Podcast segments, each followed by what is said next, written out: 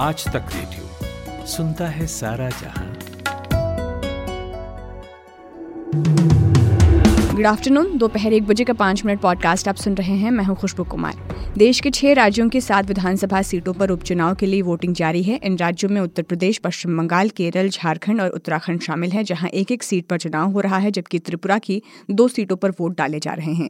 नतीजे 8 सितंबर को आएंगे।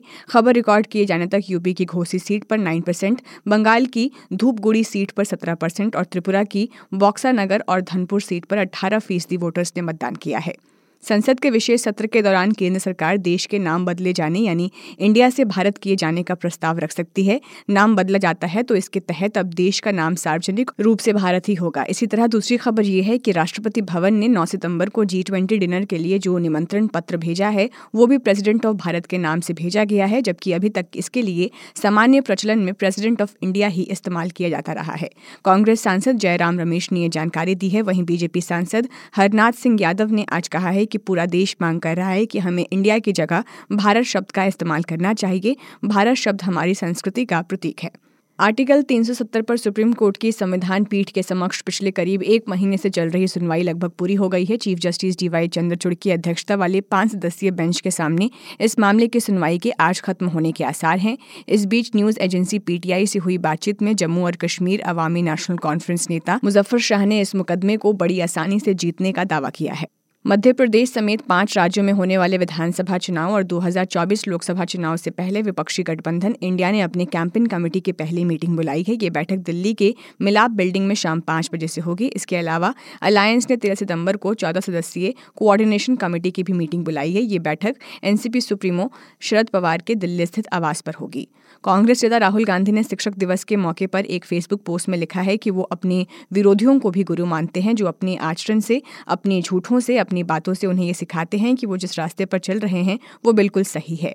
राहुल ने अपनी पोस्ट में कहा है कि भारत के लोग भी उनके लिए गुरु समान ही हैं, क्योंकि ये लोग देश की विविधता में एकता का उदाहरण देते हैं।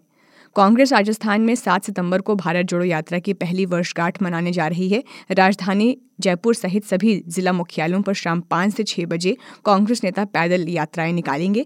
पैदल यात्रा के बाद सभाएं करेंगे। जयपुर में होने वाली पैदल यात्रा और सभा में राजधानी के वरिष्ठ नेताओं और मंत्रियों के अलावा सीएम अशोक गहलोत भी मौजूद रहेंगे। झारखंड में अवैध खनन मामले में राज्य के मुख्यमंत्री हेमंत सोरेन, उनके प्रेस सलाहकार अभिषेक प्रसाद पिंटू सहित 20 लोगों पर एफआईआर दर्ज कराई गई है। दरअसल साहिबगंज में हो रहे अवैध खनन और ट्रांसपोर्टेशन को लेकर तीर्थनाथ आकाश और अनुरंजन अशोक ने झारखंड हाईकोर्ट में रिट पिटीशन दायर की थी। इस पिटीशन को लेकर हाईकोर्ट ने आदेश दिया था कि दोनों साहिबगंज के ज्यूरिडिक्शन थाने में शिकायत दर्ज कराएं। बिहार के मुख्यमंत्री नीतीश कुमार पटना यूनिवर्सिटी में एक उद्घाटन कार्यक्रम के दौरान गिर गए। दरअसल पटना विश्वविद्यालय में आज शिक्षक दिवस के मौके पर शिक्षक सम्मान समारोह का आयोजन किया गया था और इस दौरान नए सीनेट हॉल का भी उद्घाटन किया जाना था। सुरक्षा कर्मियों ने हालांकि उन्हें संभाल लिया। मंच पर राज्यपाल राजेंद्र विश्वनाथ आर्लेकर भी मौजूद थे। नेशनल इन्वेस्टिगेशन एजेंसी ने आज सुबह उत्तर प्रदेश में 5 जिलों की 8 जगहों पर छापेमारी की। टीम ने आजमगढ़, देवरिया, वाराणसी, प्रयागराज, चंदौली में सर्च ऑपरेशन किया। वाराणसी में बीएचयू के छात्र संगठन कार्यालय में टीम भगत सिंह छात्र मोर्चा के कार्यालय को कब्जे में लेकर दस्तावेज खंगाल रही है। देश की आर्थिक राजधानी मुंबई में आज से ग्लोबल फिनटेक फेस्ट 2023 की शुरुआत हो चुकी है। वित्त मंत्री निर्मला सीतारमण ने अपने उद्घाटन भाषण में देश के फिनटेक से लेकर स्टार्टअप्स और टेक्नोलॉजी के दौर में भारतीय अर्थव्यवस्था की बढ़ती रफ्तार का जिक्र किया। उन्होंने ये भी कहा कि साल 2047 तक 41 करोड़ भारतीयों के देश के टैक्स सिस्टम में शामिल होने की उम्मीद है, जो बड़ा आंकड़ा है।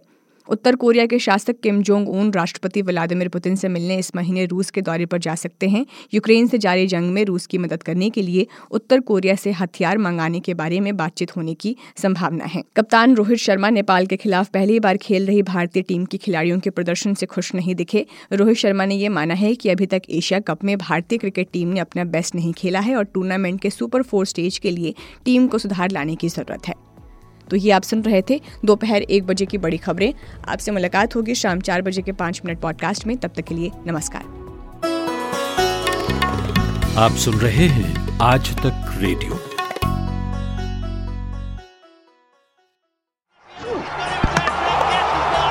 एशिया कप में किसके बजेंगे 12 और किसकी होगी पावर, बताएंगे 12 बजे सिर्फ आज तक रेडियो पर आपके अपने फेवरेट क्रिकेट पॉडकास्ट बल्ला बोल में मेरे यानी कुमार केशव और मोहम्मद इकबाल के साथ बल्ला बोल।